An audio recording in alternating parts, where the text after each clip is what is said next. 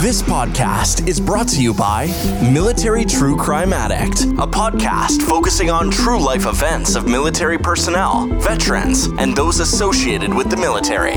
Give a voice to the victims and hear their side of the story, raise awareness of the heinous crimes, and support those most impacted. Military True Crime Addict is available wherever you get your podcasts, and you don't need to know anything about the military to listen. Now, back to the show. Today's episode is brought to you by Omio. Omio is a travel booking platform that makes planning a journey in Europe and North America effortless. Just enter your travel details and Omio will magically give you all the train, bus, flight, and ferry options for your journey. It's never been simpler to book your first real vacation for 2021. Best of all, using Omio saves you time and money. That's a win win in our books. Omio wants to help you leave your house this summer by offering you 5% off your next booking. Just head to omio.com and use the promo code OMIO5 at checkout. That's O M I O 5 at checkout. This is valid until July 31st for new users on all modes of transport. It's just the pick me up that 2021 needs. Omio, plan, book, and love the journey. Terms and conditions apply. The upcoming presentation is a two man power trip of wrestling podcast production. What's up, guys? It's the phenomenal AJ Styles. You're listening to the Two Man Power Trip. Hey Johnny, cool man. What's going on? We ready to go or what? Uh,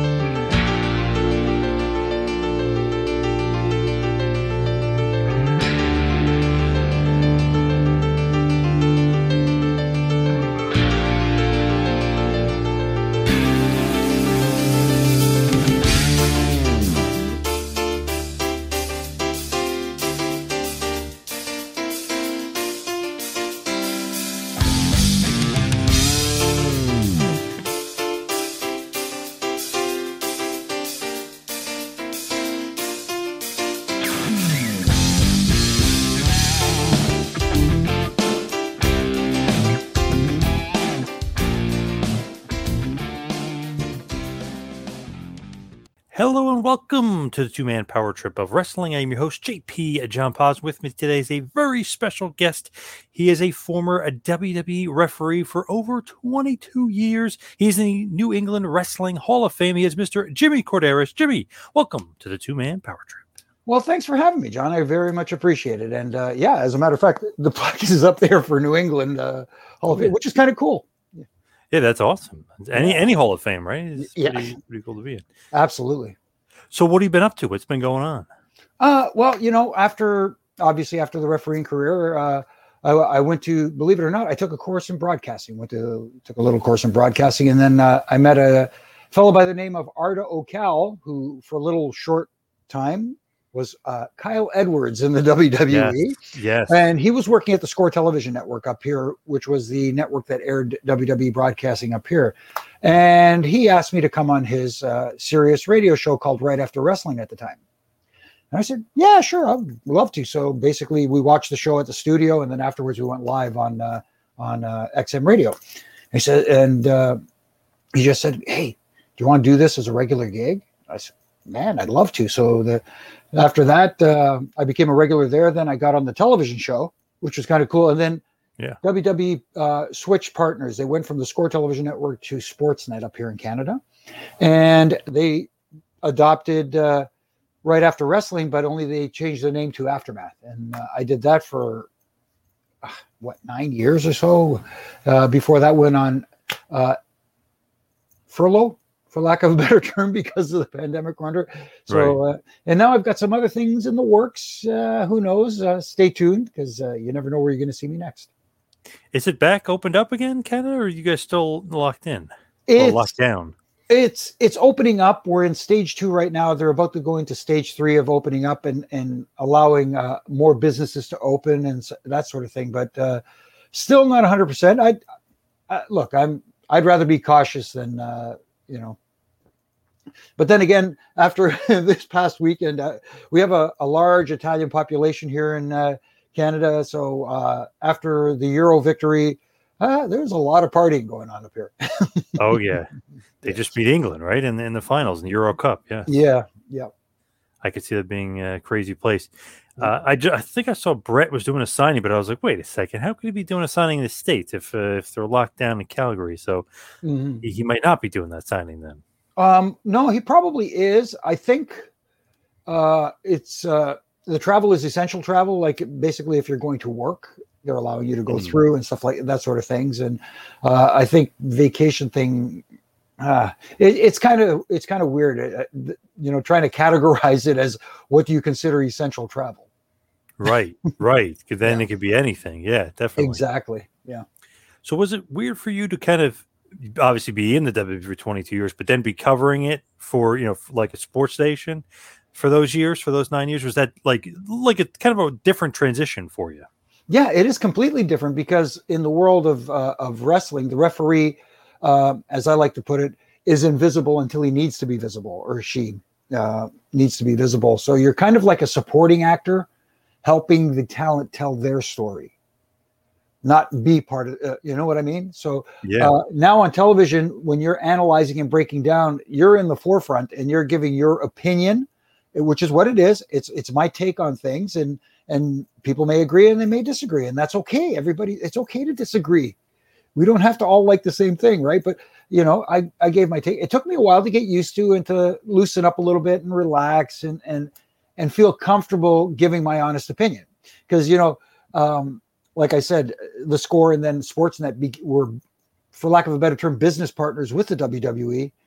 I want I wanted to critique them honestly and fairly, but I also didn't want to tick anybody off, if you know what I mean. So that's the balance. It's okay to be critiquing as long as you're not you're not crapping on everything, if you know what I mean. Like just just to be uh just to take digs just for the sake of taking digs, if that makes any sense. yeah, yeah, absolutely.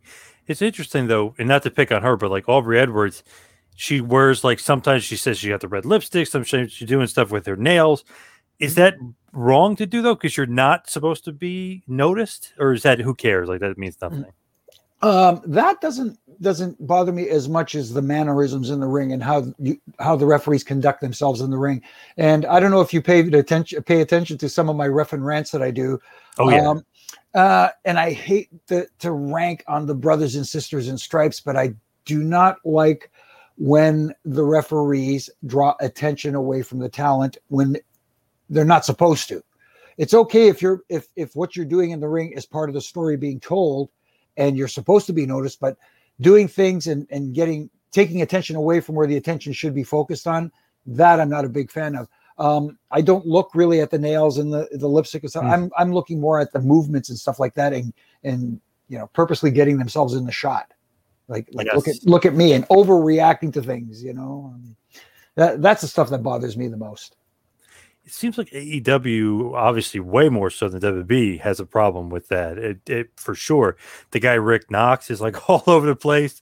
Bryce Mm-hmm. Remsburg's all over. It's just they're too engaged and too noticed. Th- exactly that's my point and and there has to be that fine balance you want to look like you're doing your job and paying attention to what's going on but also like i said you don't want to detract like let me put you this way and i hate to rank again on people but sometimes when i watch bryce and uh, there's a big move performed on someone in the ring he's selling the move almost as much as like he took it Right. you know what I mean? When a guy gets punched in the face or a girl gets punched in the jaw, it's okay for the referee to go, "Ooh, that looked like it hurt." Like subtle, you know, it's okay to do that. It's okay Right. to react. But if you go like this and you go, "Ooh," and you're grabbing your own face like you got punched, ah, that's a little bit over the top. I get it.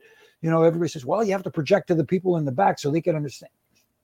The people in the ring, the talent that's telling the story projects to the back of the room you help do that with your mannerisms with your one two and holding up two and whatever but you don't have to sell the move like you took it Right. And I always notice too, even in other promotions, they do like not WB though, eh, other like indie leagues and stuff. They the ref does the shocked face, like like Right. on the like. Why would a ref ever do that? Let's say like a basketball ref, Michael Jordan hits a shot. Would that ref ever go, "Oh wow, he hit the shot"? Mm-hmm. You know what I mean? It's a weird reaction to have if you're a Yeah. referee. Yeah, and I know, and I get it, and I uh, I don't know if you if you- heard the interview a little while back when uh, when uh, Bully on Busted Open kind of kind of called he, he didn't really call him out, but he he he asked Tony Khan about this situation with the referees uh, and taking attention away and and not paying attention to rules and that sort of stuff and and one of Tony's answers, you know, and I don't know Tony. Uh, from what I understand, he's a great guy, and and you know, I I wish contrary to popular opinion, I do wish AEW well. I want them to succeed because if they succeed, then the business as a whole succeeds. Yes. But for him to say that our fans don't care whether the referees are, you know, that just look. You you- keep saying we're bringing pro wrestling back, and part of pro wrestling is the referees are an authority figure that tell help tell the story, and there are rules involved, and they should be enforcing those rules. He might have been a little rude to Bully, but uh, you know that Yeah. I'll, I'll- let that you know i'll let people Right. judge for themselves. I just thought his answer was very aloof and he didn't answer bully's question if that makes sense. Uh, look uh, to say that your fans don't care i get it. That, that hardcore audience has bought into their product and that's fine. That's absolutely fine. And as we saw with the live crowd in texas this week you know they were th- that crowd so alive ha- helped add to the show no, no doubt, yeah. Uh, I mean, it made the show feel that much more special. You know, it, it got the viewer at home invested, and that's what you want. But at the same time, to say that, you know, we don't care whether the referees are really enforcing. No, come on. It, it, it's a, it's an entire package has to make sense. Let's put it that way. it almost came off as if like not that he didn't know enough but he wasn't smart enough to the psychology of the business to answer bully ray correctly he he- like he totally like sidetracked it he like he didn't realize uh, maybe he doesn't realize the psychology of you know what i mean like maybe he doesn't understand the business as well as he thinks he understands it That that could be too, but uh, uh, the smart answer would be to kind of avoid any further discussion. Is you know what, bully, you may have a point there. You know what, we'll look into it, and as they say on that show, we'll we'll see if we can tighten the screws a little bit. Leave it at that. Right. We'll work. It'll something. It's something we will look into. That's all. And then then then you can move on from there. But it, it- to dismiss it like ah, it's nothing. Nobody cares about that stuff, anyways. Uh, yeah, they do. it's funny these little chinks in the armor though they got to clean that that kind of stuff up like i always say uh, to a bunch of the guys i always say man they always miss the hard camera a lot of the guys know where the hard camera is. I can't believe it's like shocking i can't believe that because i know triple h and wb because Yeah. they had a lot of backstage they were saying he was like guys the hard camera's here. He's like explaining to everybody like where to look what to do how to react. That's mm-hmm. the camera that's the camera like aew a lot of times they don't know where the hard camera is. I'm shocked by that. I don't know if it's they don't know where it is or is it, it, it you know it's not consciously drilled into them. Like in WWE, like you said, they do emphasize the hard camera, and even the referees have to work a different style. Like when you're working a house show, you work the entire ring, you're working the circle. When you're working television, the hard camera is this way. You're working the horseshoe, as we used to call it, oh okay and gotcha. and, and also be mindful of the handhelds down at ringside. You don't want to you know interfere but at the same time you don't want to look like you're trying to avoid them It- you know it's again that art form of working the horseshoe without looking like try not to cross in front. Uh, at times you may have to because because of positioning in the ring and where the talent is but you keep that to a minimum and try and work that horseshoe and and do your best to be mindful of the hard camera especially the talent too. And when these young guys come up and they start working television, especially you know big time television like they are on TNT or TBS or or USA or even Fox, uh, you know, and they're not you know used to working with a hard camera. You know, it it- doesn't enter their mind. Whereas, it, you know, and again, not not that I'm trying to you know put the WWE over, but they do drill into their talent. This is a hard camera. This is who we're playing to first and foremost. This is the audience. Yes, the people in the crowd count as well but we got to let the people at home know what's going on too, and that's who you're kind of playing to. That's why all the promos are directed towards the hard camera. Yeah. Yep. Not Matt Jackson on, on AEW the other night. He was faced this way. It was weird. They had to try to get the camera around when he Mhm. was talking to Adam Page. I don't know if you noticed that he was had a slight turn and they hurried to get the camera this way so they could see his face. I was like, oh man, he didn't realize that's the hard camera. Like, oh man, it just this little thing Yeah. is crazy. The other thing too is, uh, uh, you know, on Wednesday night for Dynamite, you know, their hard their hard camera at uh, Daily's pla- Daily's place is that, uh, Yeah. in Jacksonville was across from the stage. So that might have been a little bit of a, you know, you get Yep. comfortable with it being in a certain position. Like for us at WWE, when when I was there, you know, when you're facing, when you're looking at the hard camera, when you're looking at it from this way, the ramp and the stage usually came when you're looking at your television from the left. So when we're in the ring heading towards the ring, we always knew that the hard camera was on the right, and you know, and worked accordingly. Sometimes, depending on the venue, the hard camera would be on the opposite side. So you know, we'd be entering this way, and your hard camera's on the left, and you, Right. you know, ninety percent of the time it's on the right. So you know, you automatically think to work that way, and then you got, oh no, the hard camera's on the other side this week. You know. Yep. So that, that's probably what happened with Matt. He's so used to Yep. having the hard camera across from the stage as opposed to to the side. Uh, uh, Justin Credible, obviously, good buddy of mine. He was saying that Vince used to like beating everybody's head. Like, make sure you play to the millions over there, not the thousands over here, and always pay. So he said before the show, he used to go out and make sure. And a lot of the guys he said pointed out anyway, but he said just to make sure. Okay, Mhm. hard cameras on the left today. Hard cameras. On the, like, he would make Yeah. sure he knew where the hard camera was, because you know when you're selling the move, or you know, let's say the guy gets in a rest hold, he knows Jim Ross is going to talk, so face this way, and When when the hard camera, because like I said, 90, 95% of the time it was when you're going out towards the ring, it's on your right. When it was on the left, they'd put a sign on Gorilla before you walked out. Hard camera left. wow, really? Yep, just to keep, it was a reminder. You know, it was, you know, people say, "Wow, you know, you don't have to." Put, yeah, sometimes you got to. It, it, uh, it's a smart move, I think. Anyways, and by the way, since you're talking about Justin Credible, next time you talk to him, please give him a hello from me. One of my favorite people. I love Justin. Oh, awesome. We'll do. Yeah. I'm Yeah. talking to him tomorrow. Nice. Okay. Oh, will cool. do. Please, please give him my best. Great guy. Great guy. Yes. As far as we were talking about ref and rant a little bit, where did that kind of start? Where's like, where did that emanate from? You doing the ref and rant? Okay, this is going to be funny. I, I, like I was thinking, you know, everybody's usually utilizing social media in different ways and trying to get out there a little bit. And I wanted to do something that was kind of fun. So, uh, you know, and uh, so my wife says, "Why don't you do like a like a one minute video? Because you know, just a, it's just a short little one minute video on what happened last night in wrestling." And I'm like, "Yeah, that's not a bad idea." And I, I could I could just critique or find something and try to make it fun. It's that's one of the things I try to do too, as well, is make it fun, give my honest opinion, but at the same time, not try to throw people under the bus and not bury people, but just have a little fun and give honest critique. Even like, like, even when a show is good one night, you know, there are little things, and I just point out the little things that I might have done differently or something like that. So her idea was, you know, do that. I'll film it for you. She's my camera person Nice.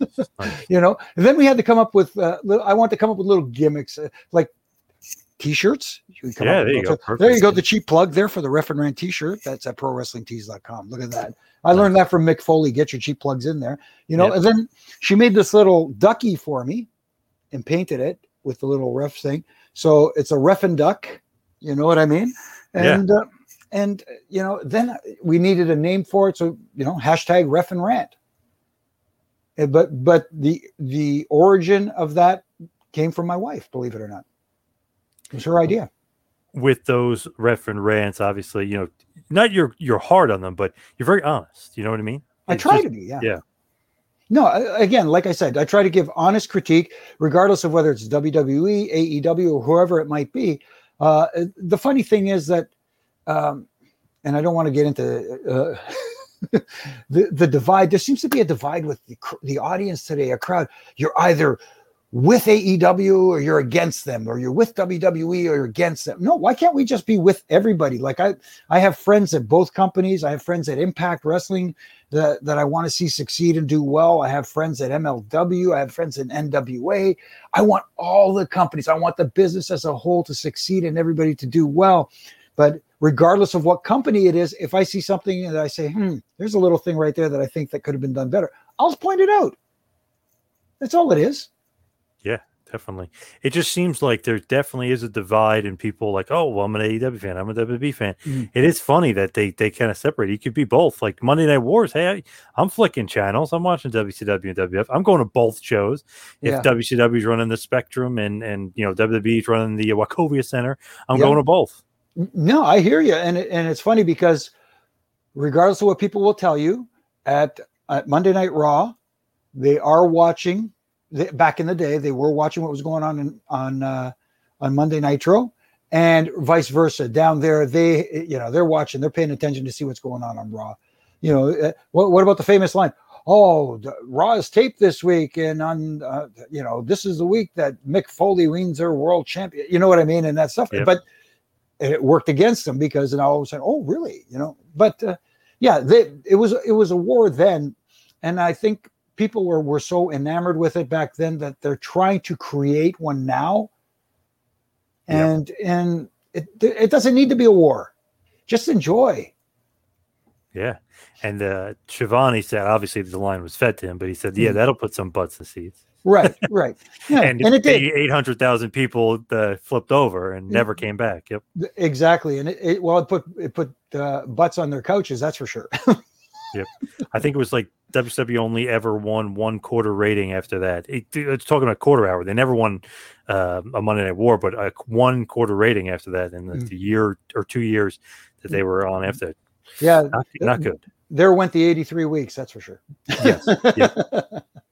speaking of cheap plugs i got to take a sip as well from this again Oh, yeah. my wife my wife had this this made for me she she's awesome man I, let me just put it this way i outkicked my coverage i'll put it that way Nice, nice. That's that's what you got to do. Yes, Mhm. we get it. So you know, we were talking about WWE, obviously, and and you 22 year vet. How'd you get in originally? I guess all the way back in 1987. How'd you like break into the WWF? actually uh, just to, not to, not to correct you but i actually got in uh, working with jack tunney in the office up here in canada in 1985 i started refing in february of 87 now what i used to be what i guess for lack of a better term a season ticket holder at maple leaf gardens. I went down to the wrestling office said hey listen i come to every show. Is it possible to get the same ringside seats to every show? So i got two tickets to every show and uh, a friend would come with me whoever w- would come. But what i would do is i would take pictures at the shows. And and back then, I don't know if you remember the old Maple Leaf Gardens used to have a ramp that went level with the ring on the Epic. entranceway. Yes, yes. I was right second row, right beside that ramp. So when the uh, when the guys would come out, I had perfect pictures while they're standing there posing, doing their things. But what I would do is there was a film place up here back then called Direct Film where you double your prints for a buck, double your prints for a dollar. So I would get a, a set of prints made for me, and I'd make a second set of prints, and I would go to the next show and sell them for two bucks a pop. Nice. and it helped- there. Yeah, a little bit of profit and help fuel my habit. You know, paid for the tickets, paid for the parking, that kind of stuff. You know, you know. But the guy that worked for Jack Tunney, Elio Zarlenga, I didn't know he worked for Jack Tunney. He comes up to me and he goes, "Hey, can I see your pictures?" I said, "Sure." He says, "How much are they?" I said, two dollars each." How many would you like? He says, "None, because you can't do this." And I said, "What are you talking about?" He says, "You can't sell these pictures. It's it's not." You know, it started talking about copyright stuff, and I'm like, "Oh, why? Who are you?" And he told me who he was. I'm, oh, oh, oh. He, but he was a cool dude. He said, "Listen, I'll tell you what. Take your pictures. If you want to go down the street a little bit and sell them, I won't bug you.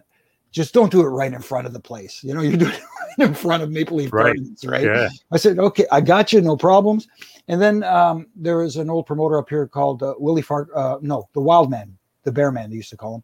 And he used to run shows at, local or spots. And I ran into Elio at those shows and we started chatting. And he said, you know what, you take good pictures. Um, Let me talk to Jack and see if I can get you, uh, you know, maybe you can help me out and you can be inside ringside taking pictures and stuff like that. I said, oh, cool. So he introduced me to Jack and Jack said, well, we don't need another photographer, but we'll find something for the kid to do.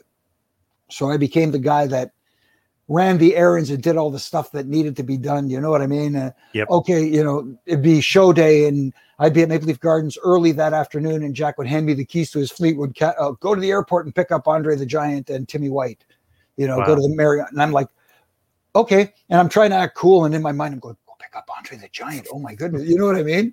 Go pick up Hulk Hogan. And oh, Yeah. Yeah, awesome. you know, um, yeah. So it, it- that's how it started, and then here in Toronto, they used to run Maple Leaf Gardens every three weeks. But on Mondays, they used to tape three weeks worth of Wrestling Challenge in Brantford, Ontario, which is about an hour, 20 minute drive from Toronto.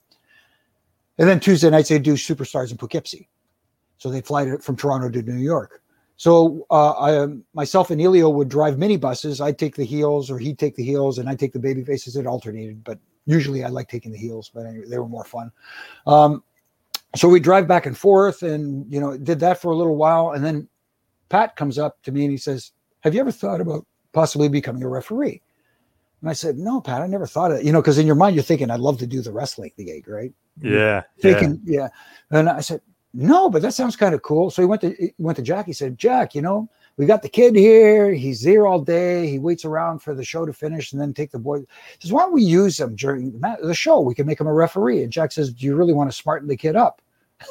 and Pat goes, he's in the locker room with the boys. How much smarter do you want to get? I mean, he knows what's Right. going on, you know, kind of thing. So he goes, uh, so Pat tells me, he says, go get yourself black sneakers, black pants, a blue dress shirt, and a black bow tie, and carry Pat it with you. right? Yep. Okay. And, and carry it with you all the time. I said, cool. So I went and got that stuff, but I didn't wasn't smart enough to start asking questions of all the guys, like all the refs, and say, hey, you know, you know, to learn. Right. So so one day it was February of '87. Chief Jay Strongbow was the agent, and he comes up to me and says, uh, "Jimmy, you got your ref gear with you?" And I said, "Yes, I do, Chief." Oh, sorry, Jimmy Jam was his nickname for me. I, Chief had a nickname for everybody. Right. Uh, so he says, "Jimmy Jam, you got your ref stuff with you?" And I said, "Yes, sir, I do." He goes, "Okay, put it on your refing tonight." And I didn't want to say, "Oh, yeah," I didn't want to say, but I've never ref before or anything. Okay, Chief, you got it. What, what, what match? He said, "SD Jones versus uh, Red Demon, who was Jose Luis Rivera." And I thought, at least, you know, SD and I were were buddies. And I said, good, at least it's somebody I know. So I went to SD and I said, you know, SD, I'm refing your match. And I said, great. I said, I've never refed a match before. I said, just stay close to me, listen to me, I'll talk you through it. And he did. And that was it. That was the, that was the baptism by fire. Nice. Love it. Was Jack Tunney on the take, as Hogan used to love to say? well, uh, I never witnessed it, but uh, you know, there were rumors flying around. Actually, I guess Ventura really said it. Uh, Hogan will always call him that no good Jack Tunney, actually. yeah. He used to be Yeah. that no good Jack Tunney, which made me as a fan, as a kid, always think like, is Jack Tunney like he's he bad? Hulk is saying he's no good.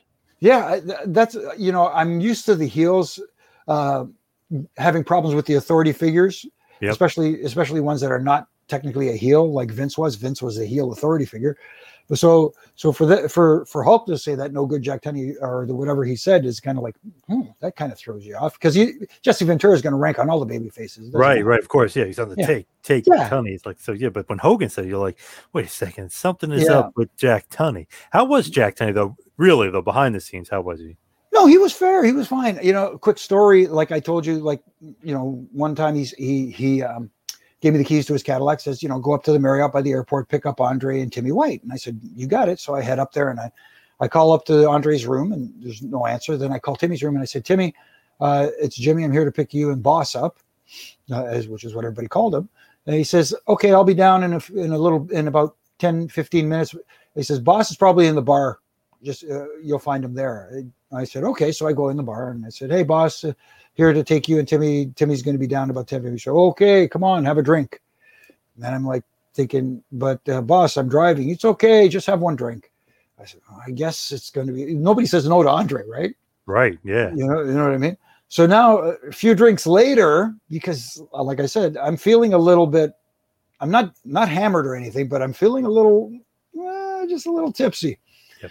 And Timmy comes down. He goes, "Oh boy." He goes, "Do you want me to drive?" I said, "The only problem is if we pull up to the building and you're driving, I'm going home because I won't be working here anymore." So I ended up driving careful. I don't recommend it. Please do not, you know, uh, think about doing it. I, I was like 10 miles under the speed limit, just carefully driving my way down there. And, you know, Timmy was sitting beside me, which was cool. And Andre had the whole back seat to himself, a Fleetwood Cadillac. So, you know, and we get down to the building and Timmy just said, stay away from everybody. I said, okay. So we walk in the building, but I had to give Jack his keys back. So I had Jack his keys back and I go, here you go. Here, here you go, Jack. And as I go to walk away, he goes, Jimmy, come here. He looks at me, and goes, have you been drinking? And I went, um, and I didn't answer him. And he goes, uh, was Andre in the bar? I went, um, uh, he said, uh, and he cornered you, didn't he? And I went, um, uh, I still haven't answered any of the three Right, questions right. yet, you know? Yeah. And he goes, go in my office. There's some coffee there. Go drink some coffee before any of the agents see you. And I said, oh, wow. And, and, you know, he talked to me later and gave me the old, you know, I get it. You got to be careful, blah, blah, blah. And, but, you know, he could have like just said, that, that's it. But he was really cool about that. And he was, I, I had a good relationship with him. He was cool. And then when I when I started going to TVs in the states, uh, and and he was at the TVs, of course, as President Jack Tunney. And when it was close enough for him to drive, he would ask me to drive with him.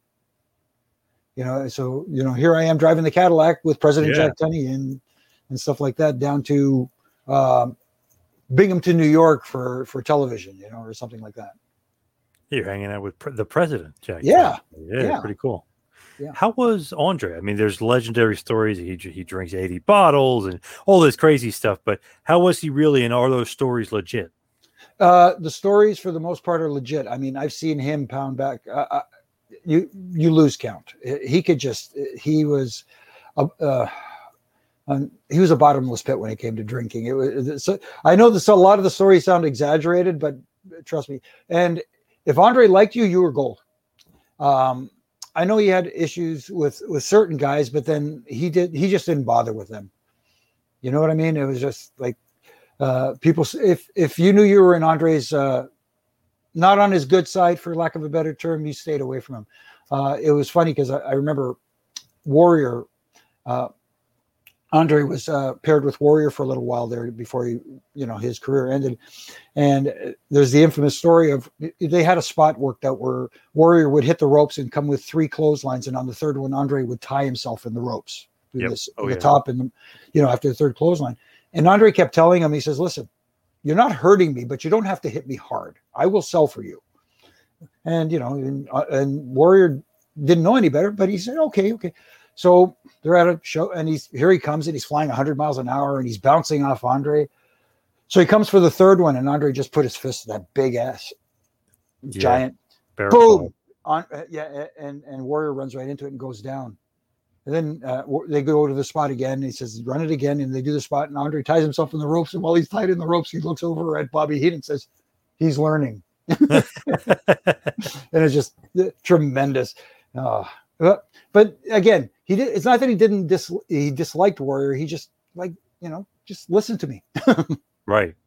I guess he didn't particularly like Savage as much either, or as the stories go. That's what I kept hearing. But you know, like stuff like that, I kind of when I heard those things, I kind of stayed away from it. If it make you know, I just I like saying I didn't want to be the guy that people went to. Hey, did you see that? You know, yeah. Um, I, you know, I understand he didn't like Savage, but I think it was more because he was over. Randy was a little overly protective of Liz, and I think that was part of the problem. What was it like backstage at that era? Because we're talking about larger than life guys. We haven't really seen it in the business, really, maybe Attitude Era, but really since then, Hogan, Savage, Warrior, Piper, Andre. I mean, these are like gods amongst men. What was it like behind the scenes with these guys? it, it, it was amazing. I mean, uh, for me at least, anyways, from my point of view, here's this here's this youngster, and I'm getting to see these legends of the business, and and you know, like I said, going going and getting Andre from the airport and having drinks with him, and and he, him calling me boss. Hey, boss, come here, have a beer. You know, like that. That's the coolest thing ever. And and having Piper when back when I had hair, Piper used to call me Gabe. His nickname for me was Gabe because he said I had hair like Gabe Kaplan. If anybody out there remembers, Welcome Back, Cotter. Oh, know, yes. Yeah. yeah, yeah. So I had a bit of a fuzz going on, and uh, and at one point I grew a mustache, and you, hey Gabe, you know, and it's like, oh my goodness, here we go. So the mustache went away after that, but he still, you know, but he was so awesome, and and again, uh, there was that competition. There were guys that, you know. Didn't like each other, but I, or not. I don't want to say didn't like each other, but you know there was that, those rivalries that you know guys would get whether it was jealousy, whatever the case may be. But for the most part, the guys got along. And at the end of the day, if it came down to it, the guys did stick up for one another. You know, regardless of, you know, the locker room was a locker room, and we look after each other. And at the, at the core of it all, that's what it was like. As far as you and coming along, like you're obviously you're a referee for the WWF. Who is training you, or you're literally training on the job? Uh, both. Uh, I'm, you know, I'm, I'm asking advice from everybody. I mean, uh, obviously, Dave Hebner was there at the time. Um, uh, who else was there? Oh my goodness! Uh, you know, I got to to work uh, with some Canadian legends up here. Uh, um, Roger Francoeur, who recently passed away. You know, I got to work with guys like Dick Worley and those guys, uh, but but mainly mainly Dave and, and Earl when he came on board, and Joey Marella, because Joey had already, you know, been there for a while, and so. Um, and the one thing that the, the main thing that I learned from them was you never stop learning. You don't don't ever think you know it all because guess what? You don't. And- Right. but it, it's it was great being a sponge and being around those guys to, to to pick that stuff up. You know, Joey was was so calm and cool with everything. You know, he's Gorilla's son. He was Gorilla's son. You know, God rest his soul. And then, uh, you know, getting to learn from him, getting to learn from David Hebner and Earl Hebner, and uh, Timmy White as well. Who should I, Danny Davis? Oh my goodness, Yeah. uh, Gilberto Roman. There are some names, you know, uh, guys I got to you know, to learn from, and and every time I got back from the ring, I would ask them, "Did you see that? Did you see the match? Is there anything, you know?" And hey, when you're in the corners, try to be more turned to this side. Don't go on this side because you're blocking. The, we talked about it earlier. You're, when you're on this side, you're blocking the hard camera. Stay to this side, you, you know, and that kind of stuff. But man, it was amazing. Great, Joey Marella, the legendary. Uh, Joey Yeah. Marella. yeah. Shame uh, what Yeah, happened to him. Crazy. Absolutely, absolutely. You had Mike Chioda come on a little bit after you as well. Yeah, yeah. Mike, Mike, Mike is a fun dude. He's just, he's just, uh, Mike is just so, uh, he, he's so East Coast. It isn't funny. you know what I mean? It's just, he was, he, he was boisterous. He had that voice. He had that rough, gravelly voice a little Yeah. bit, and he, and he was fun to be around. He was a lot of fun. You know. So when you're kind of going along and, and becoming a ref, what is the importance of ref? I feel like a lot of people either don't know or kind of misconstrue like the importance of the referee, especially let's say uh, could be championship match, could be Hogan match, just any real any match WWF. Like, what's the importance of the referee and and really in wrestling? I, I think I think it, uh, I, I did it. I, I mentioned it a little bit earlier. Um, the referee is part of the entire story. Uh, obviously, the main part of the story is the talent in the ring. You know, them wanting to tell the story. You're helping them tell their story and facilitating. And yes, we all know. I know people. Are like, well, does he have to be like a legit ref? Because we all know that wrestling is uh, predetermined. Or, um, blah blah blah. Listen, it, we are presenting this like it's a like it's an actual sport, right? Right, right. So so then the referee should be presented like he's enforcing rules as if it were. Now, obviously, there's going to be little nuances and stuff like that. But again, you are not the center of attraction. You're uh, helping them facilitate their story, and referees, whether it's uh, mannerisms, however they react, as the match progresses and gets more intense, you are slowly upping your intensity level as well. uh, But again, trying not to overshadow the intensity level that's going on with the talent. If if, if you get my meaning with that, like Mhm. you know, a little more energy, a little more exci- like as the match progresses and the false finishes become more important. You know, you showing a little more excitement, not changing your cadence or your count, but you're looking. You know what I mean? Your excitement level is building with theirs. If Right. that makes sense. So Yep. again, you're helping tell that story and being invisible until you need to be visible. is there a certain cadence that WWF likes to do? Because I just noticed that, like through years of just watching wrestling, is, is it the individual ref or is it the organization? Because I noticed, like even ECW, like one, two, three, like they do a little bit of quick count. WWF seemed like more dramatic, one, two, and WCW sometimes is like in between where they're like one, two. You know what I mean? It, there's Yeah. always a different cadence with the refs. Right. Uh, each ref has kind of their own cadence. Uh, at, to, for me, as long as it's it's that fine line, you don't want to be too fast. You don't want to be way too slow. Uh, I know sometimes guys are very slow on on false finish, slower on false finishes to make it feel Yes. more dramatic. Yep. I'm I'm not a fan of that. I like keep it trying to keep it as consistent as possible. The cadence throughout the entire match, whether you know sometimes you're you're a little bit higher as the match progresses because like I said, as as the match progresses and the intensity level and the excitement level raises, you're a little more energetic as well, kind of so to speak. But um, it, it's not an edict from WWE other than not too fast. They will let you know you're counting too fast, you're counting too slow, somewhere in the middle or something like that. But they there's no official set. This is the cadence, and the I don't want to give it away here, but uh, I'm starting to notice that a lot of referees now are also giving away false finishes. They have tells, and I don't want to say anything because when I was sitting with the uh, when SummerSlam was here in Toronto in 2019, I was sitting with the producer of our show, and we're watching, and he's getting up and he's going, "Oh, I thought that was it." I said, "I knew it." He said, "What do you mean?" I said, "Never mind." He said, "Then here comes another false finish." He says, "Oh, I thought that was it." And I said, "No." He says, "How do you?" I said, "There's a tell." So he said, "What do you mean there's a tell?" So I told, uh, I told, I said, "Do you really want to hear it?"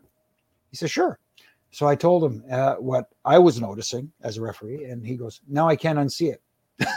so that's why. So that's why there, almost every referee out there has a little bit of a tell, including myself, probably. I if I go back and watch, but I will never point it out because once I do, then people, you know, now people watch people go out and say, "No, I got to go look for that tell." But Yeah, yeah. I could have I could have spoiled it already. Watch those false finishes. We want to see, uh, you know, want to see that those tells. yeah. A lot of the wrestlers have the tells. I don't know. Like, have you noticed that when- sometimes when the camera's there and there's going to be a false finish, they always have their eyes on the ref. Mhm. Usually, that means they're going to kick out if they're watching the ref, making sure. I feel like Mhm. either that the camera's in the wrong spot or they've got to keep their eyes closed and just sense the three count. You know what I mean? No, no, you can leave your eyes open, but just don't make it, it. Again, it's that art form of not making it obvious you're staring at the the ref. Right. You know what I mean? And if it's really close, let me. I've done it before in the past where, uh, and I think it happened on ROH this past uh, uh, weekend where there was an actual three count, but the referee noticed the leg under the rope after the three count, and then said, "No, I no," waved off the waved off the pin, if I'm not mistaken. I, I could be wrong. I'm just trying to Right. remember.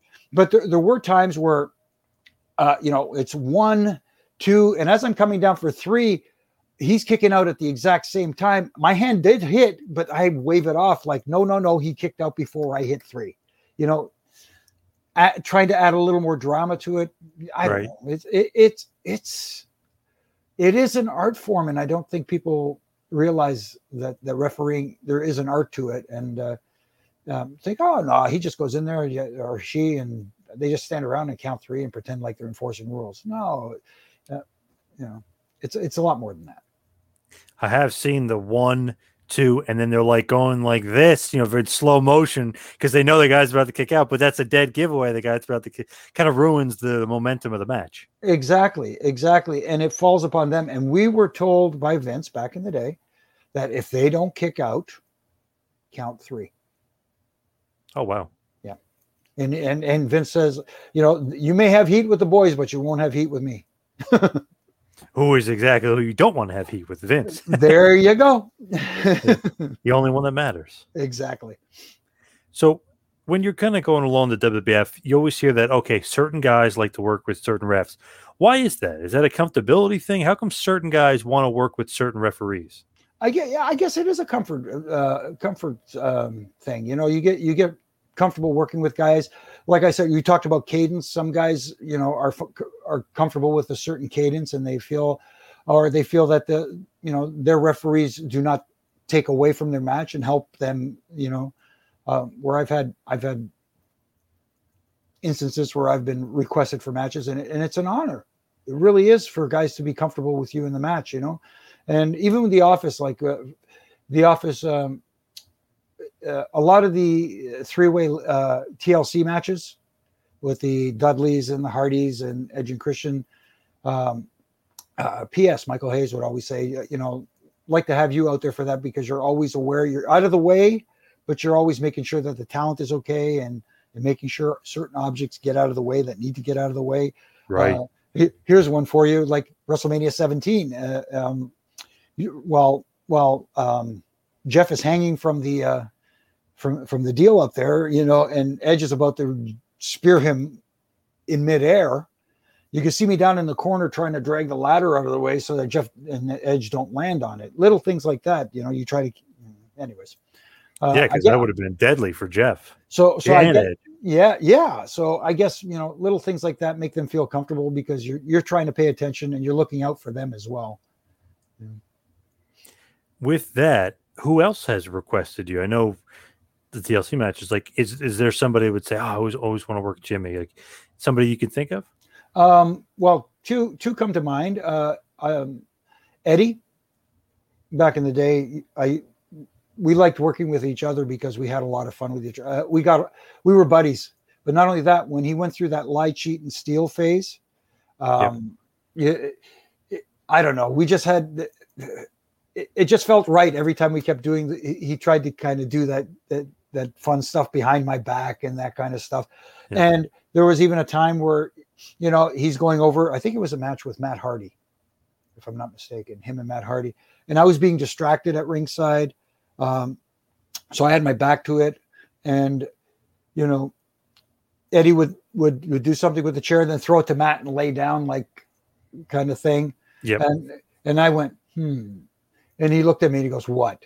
I said, no, no, no. He said, no, no, no. Something came to your mind. What is it? And I said, you know, you throw him the chair and you lay down, but what if Matt were to throw the chair back to you? And he went, What? Oh, he says, Okay, so uh, instead of you laying down, you drop down to your knees like you're you're cowering in fear. But you know, before I turn around, Matt throws the, the chair back to you.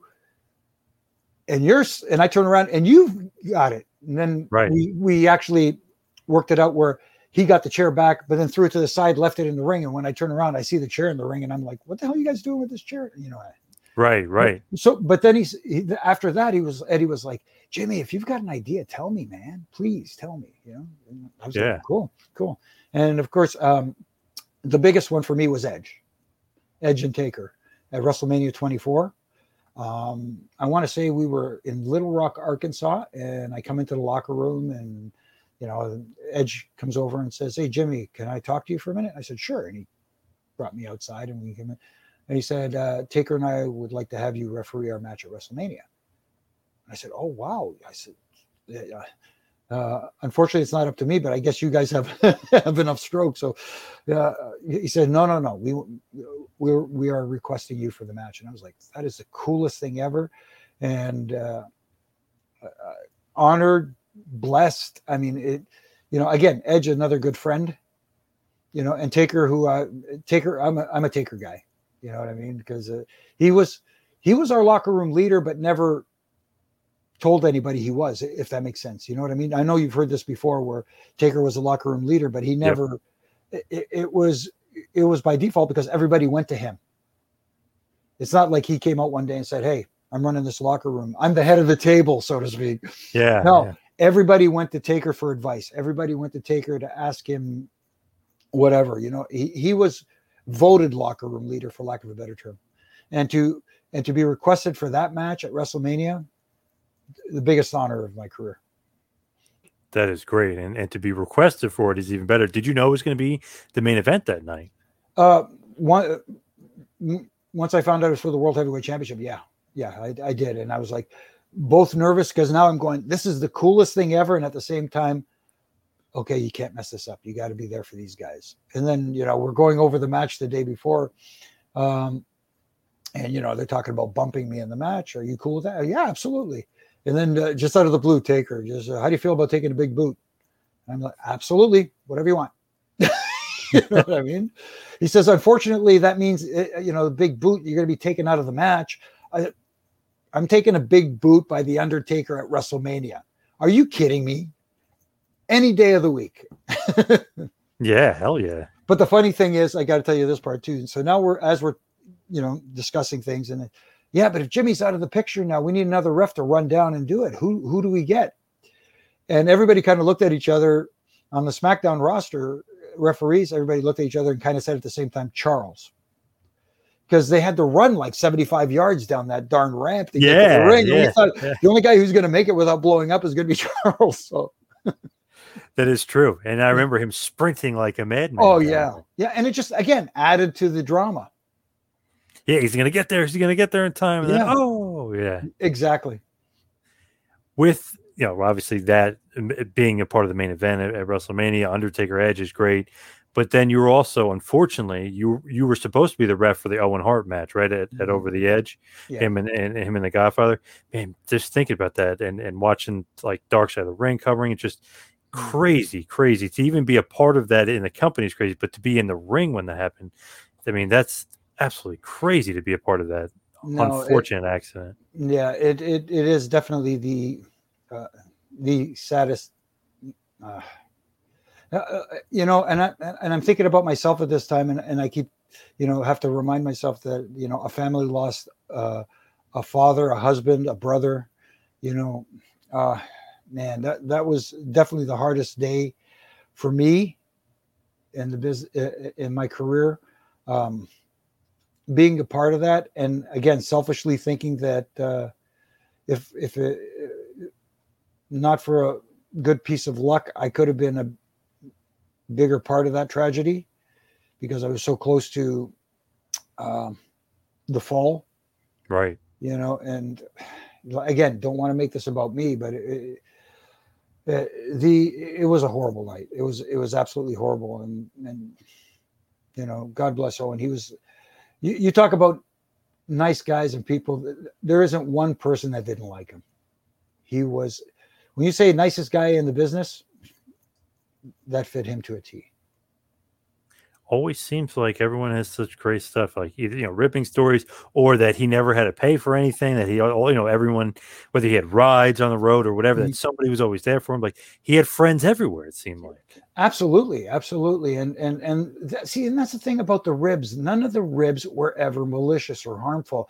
It was fun, good-natured ribbing. It it made you laugh. It was almost like I want to say, actually, it was. It was it was almost like a badge of honor to be ribbed by Owen. did know? you ever get uh, ribbed by him Uh, a couple of times, yes. Um, I got the same one that D- D'Lo got at the time. You know, uh, where I got my I don't know how he did it, but he untied my my ref shoe, my sneaker, one time in the ring during a during a match, and I still to this day don't know how he did it.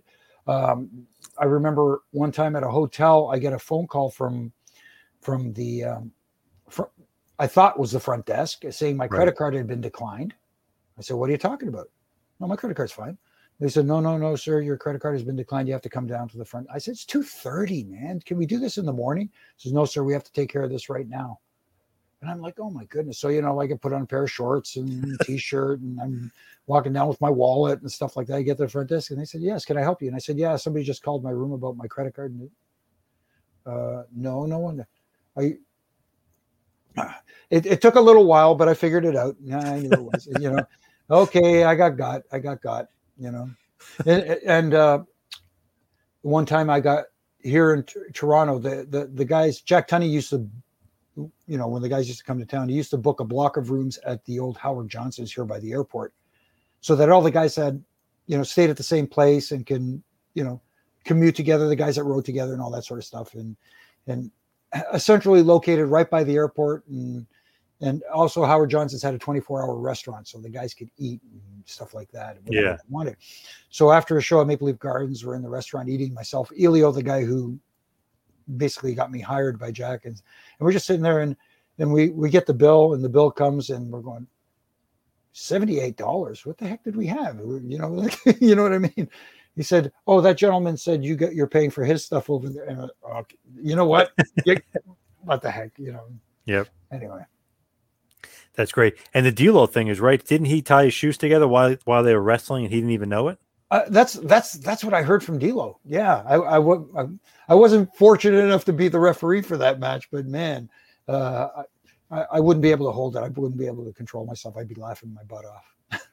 If I remember correctly, I think D'Lo's like, oh, I'm pretty nervous now or something. He's like, all right, yeah, I'll I'll calm you down or something. So then he started messing with him, and he had no idea. He's like, look at your shoes. So Yeah. then he goes, are you calm now? Are you ready? Or whatever. He's like, yeah, yeah, all right. Like it's like Mm. kind of loosen him up a bit. Yeah, exactly. He man, he was a calming influence for everybody, and it- he was a he he was. Oh my goodness, he was so good. He was just so good.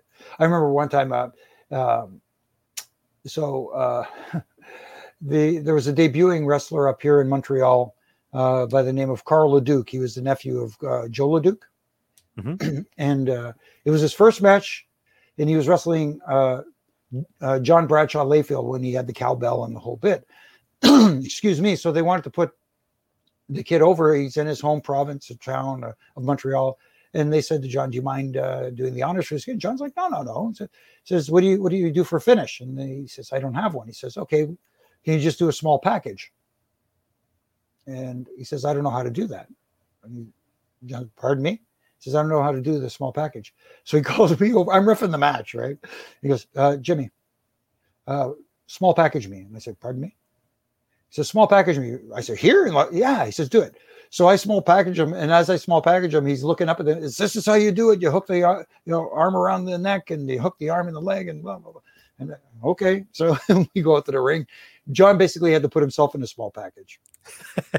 but but one of the problems that the, the Carl had was uh, again he was so green for lack of a better term he couldn't run the ropes properly like he, he would run to the ropes kind of slow down lean on them and run the other way you know what i mean so the next night in ottawa uh, i'm refing his match again but he's refing he's wrestling owen this time and of course chief jay strongbow says to owen he says okay take care of the kid but whatever you do don't have him run the ropes because it looks like crap so they lock up they go into a headlock. Um, and of course, Owen goes, shoot me off crisscross. you know, so so they go into this crisscross, and this poor guy's trying to, to, to do his thing with the rope, and Owen's just going to slowly jogging his way across the ring and having fun. And oh my goodness, it was just like that the whole match. Again, it was me just trying not to laugh throughout the entire match. Right, yeah, that's got to be rough. I've hear, heard of him like having purposely like the worst match ever on a house show, just Oh. to pop the boys in the back, or like put Oh. somebody in a headlock for like five minutes, Oh just to goodness. make a joke and mess around with like Dustin Rhodes or something like. Yeah, I've told this story before, but I'm going to tell you as well. Uh, uh, my one of my favorite moments ever was a tag match with Jeff Jarrett and Owen Hart versus Edge and Christian, and this was in Germany, on our European tour. And Owen had pulled found a foreign object to use that when I got distracted, he would use it behind my back, and you know draw in the other baby face while he's using you know getting heat and you know he'd pass it over to Jeff, and when I went and checked Owen. I'd go back to the baby face and go, "Hey, he has nothing," and then you know he be, he passed it to Jeff, and of course it's been passed back. Now I go check Jeff, and there's nothing. And then he's doing other little stuff like he's splashing uh, Edge off the bottom rope and covering his ankles, going count. you know what I mean? So I'm going one, two, and Edge is barely kicking out, and so they're having fun. And we get to the spot where I finally catch him with the object, and he's got it tucked under his arm like this. So I'm telling him to raise his arm. Raise your arm. I said, no, raise your arm. No, you've got until five. If you don't raise your arm, I'm going to disqualify you. So I start counting. I get to four. He lifts his arm, and this red napkin comes floating out. and I'm looking at it float down to the ground, and I'm like, you know, they knew what it was, and you know, Jeff's acting like, oh my goodness, oh my god, he got caught, you know, and the baby see, I told you he had something.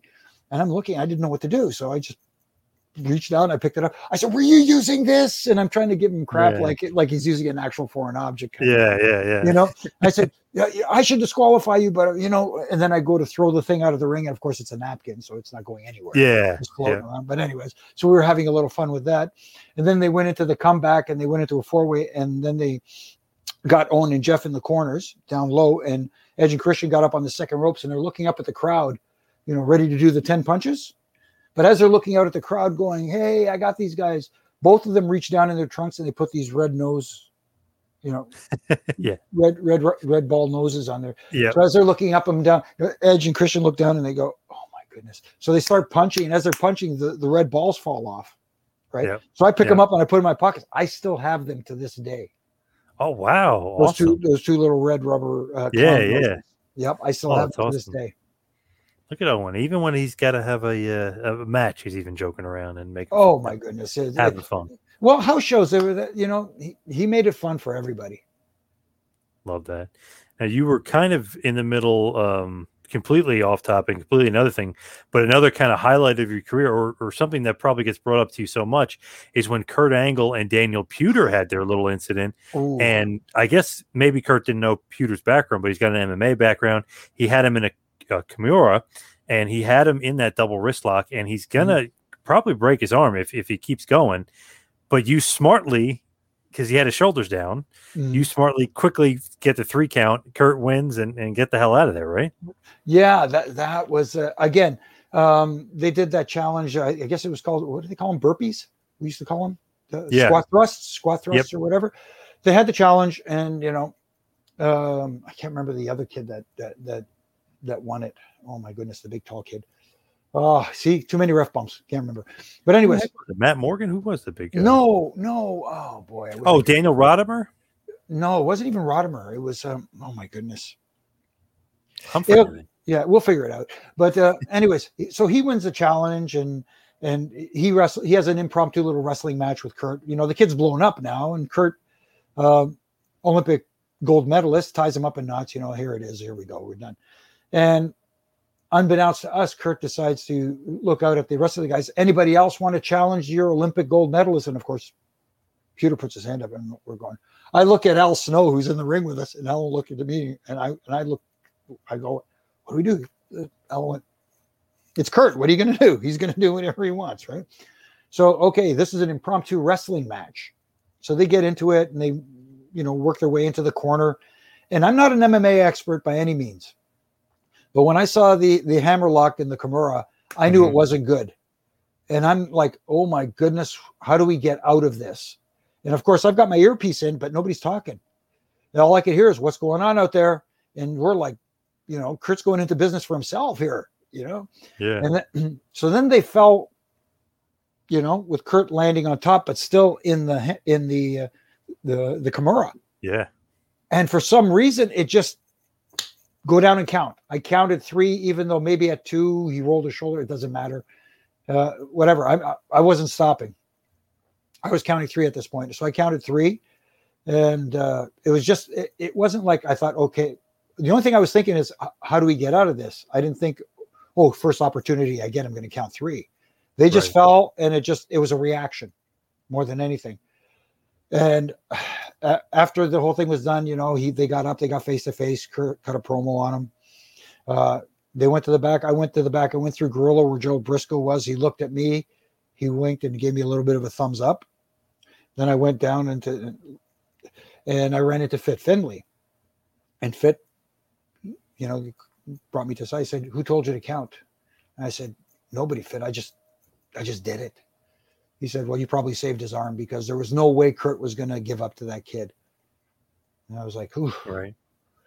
and and and then since then, of course, he had to endure a little bit of ribbing after that. Uh, you know, welcome to the locker room, kid. Yeah. Yeah.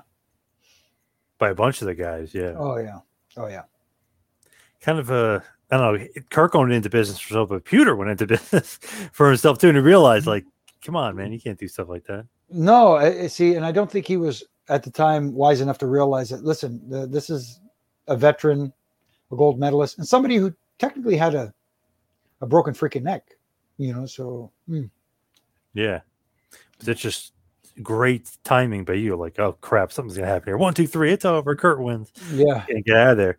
Because even the fans in attendance weren't really sure of what happened. They just know Kurt won. right. And a lot of people didn't notice the Kimura. So Yeah. it was one of those things where it's like good qu- good quick thinking on your part. Well, thank you. Uh, again, it wasn't like okay, I'm looking for the pin here. It just I, I took advantage of an opportunity, and thank thank goodness it worked out. Now, as we head towards the wind down, we head towards the finish.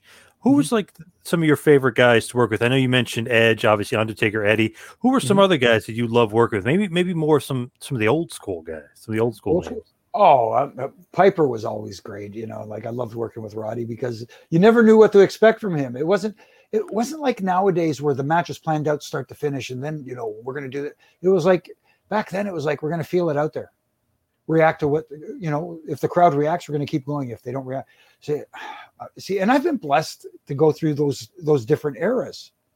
Loved working with John Cena when he was, uh, you know, in his prime.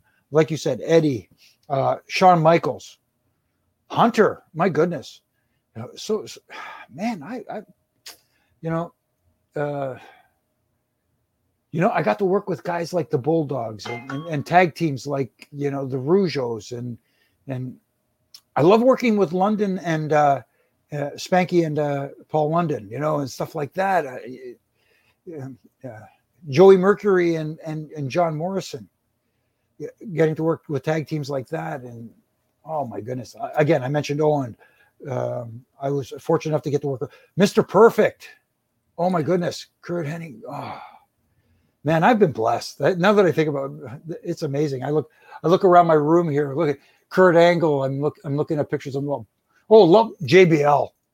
Oh my goodness, working with JBL when in his in his his his J.R. Ewing phase was phenomenal. it was just so much fun. To, you know, I look at you know Mick Foley, Booker T. Oh my goodness, Booker. You know, I, I'm again. I don't know Rey Mysterio, another another one of my favorite matches. Uh, Rey Mysterio and Curt Hennig at the at SummerSlam. I want to say 02 was the opening match. Like one of my favorite matches that I got the ref. You know, oh, I can go on and on all day long. What was your favorite era? I mean, you were there obviously 22 years. You're there for the golden era of the Hogan era. Mhm. You were there for the Bret Hart era. You're there for obviously the new generation era, which was, I guess, a little bit of downturn. But then you're there for the Attitude era. You're there for the Ruthless Aggression. What was your kind of favorite era to be a part of in the WWF? Oh my goodness! Uh, I want to say, uh, I, I, I hate to throw any era below the other, because the golden era was absolutely amazing. I mean, like we talked about it earlier, larger than life characters. Does it get any bigger than guys like Hogan and Andre and Piper and and Orndorff? That God bless him, we lost him this week. Um, You know, and and and guys of that ilk. Um, but then that Attitude Era, uh, you know, was just a different time, and guys were having fun, and guys were were starting to find themselves, and you know, yeah, it's a toss up between uh, maybe uh, Attitude Era, or maybe even Ruthless Aggression, because Ruthless Aggression is where we got, you know, we got the Austins, and we got, oh, speaking of favorite people to wear, Austin, Rock, uh, Yep. Cena, that kind of stuff. So, um, I think I enjoyed that era more.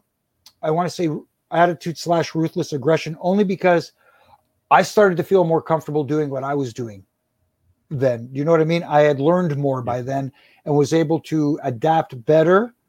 Uh, I felt if I was during the golden era, if I if I was as experienced as I was during the attitude era slash uh, um, um, ruthless aggression era, I could have enjoyed that era even more. Right. Not saying I didn't, but but you, you see what I'm saying. I could have Mhm. appreciated it more. With you, I know you also have the book, the three count, right? You also Yes. uh, have. Tell us a little bit about the book.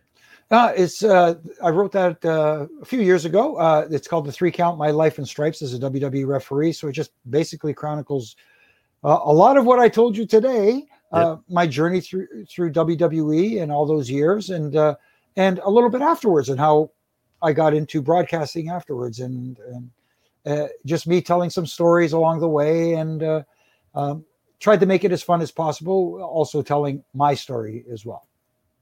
Nice. Now, what else are you up to? I know you said you got some things on the pike. Anything you're able to talk about? Uh, I wish I could uh, disclose right now. Right now, everything's kind of kept close to the vest. I can't really say anything right now, but uh, there are some projects in the work that we're looking at possibly uh, making a return somewhere. Let's just put it that way. Um, so uh, un- until things get clarified, I really can't say anything at this point. But trust me, when it does happen, John, you'll be one of the first to find out. Nice. As far as ref and rants, that's going to be keep going strong. You're going to keep that going. Yeah, uh, uh, five days a week, Monday through Friday, and like I said, uh, everybody's uh, fair game. Uh, I just find it funny that four days a week, I, the subject usually revolves around WWE, and and I don't get as much heat as I do when the one day I critique one little thing from AEW. All of a sudden, I, I'm getting bombarded. I'm, go- uh, dude, I'm just Yeah. pointing out one little thing. You know what I'm saying? You know, um, it's kind of like um, like like today's rant. I'll give you an example for this week where I said about AEW Dynamite, which I enjoyed. I thought it was fun. I thought it was a good show. I just would have wished they held off on the physicality between Cody Rhodes and Malakai Black a little longer and let that story play out a little bit more. Do you know what I'm saying? How Yep. uh, maybe uh, here's something you know like a lot of people like to say if I had the pencil, if I had the pencil, you know, have the lights go out on Cody, have him come back on. Maybe he gets taken out again this week by Malakai Black, who appears in the ring. Have that happen once, maybe two more times, and then it tends. It looks like it's going to happen again. The lights go out, the lights come back up. Mordecai Black's in the ring, but Cody's gone. Whereas Cody, lights go out, they're back on. Cody nails him with something. Right. You know what I mean? Like, and now you're off to the races. Give it time. I, I just feel that sometimes AEW tends to rush things a little bit. Just take your time. Let the story build. Let me let me want to see that physicality. Yes. Even the Omega Adam Page thing I noticed it was funny. It's like, okay, it's over with, but then Omega comes back in the ring, and then they ha- like after they already had the pull apart, then he comes back and they have another segment. I was like, oh my god, like, Yeah. that wasn't needed. If you're gonna do that, either do it the next week or do it another. T- it felt like I don't know. It felt like they rushed that. Like, why did he need to come back in the ring and do that? No, exactly. It, it, it didn't need to be done that way. I thought I thought it was uh, done ba- like you said backwards. Yep. You know. You know. Anyway. It's little things. Uh, don't Yeah. get me wrong. Again, and people see that as, oh, you're just crapping on AEW because they're not. No, I want them to succeed, and I just want the. I just felt that that was, it could have been done differently, which would have made it more exciting for me. I think if they succeed, it's good for everybody because there'll be more wrestling and more people will be interested in wrestling, and it Exactly. just helps out every everybody associated with the business. It helps out. Exactly. Exactly. Now, where can everybody find you? All your social media, your plugs, and everything else you got going on. Yeah, uh, you can, obviously you can find me on Twitter at Jimmy Korderas, uh, on Instagram at Real Jimmy Korderas. I had to put the real in front of it because it wouldn't let me do at Jimmy Korderas. I don't know why. Maybe somebody else is out there. They stole your Eh, name. Wow. I, I guess so. And then, of course, on social media, uh, former WWE referee Jimmy Korderas on Facebook as well.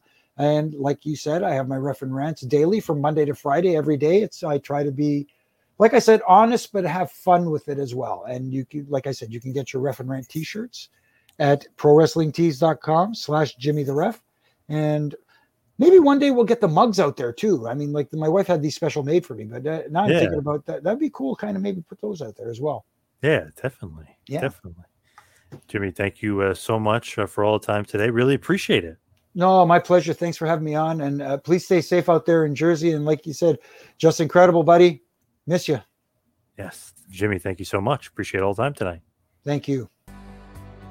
This has been a John Paz Power Trip production in conjunction with the Two Man Power Trip of Wrestling. You could follow us on Instagram and Twitter at Two Man Power Trip. You could check us out on Facebook. You could subscribe on YouTube. You can go to patreon.com slash TMPT Empire to become a patron and also check out the website tmptempire.com and buy a shirt at prowrestlingtees.com. Two Man Power Trip, where the power lies, brother.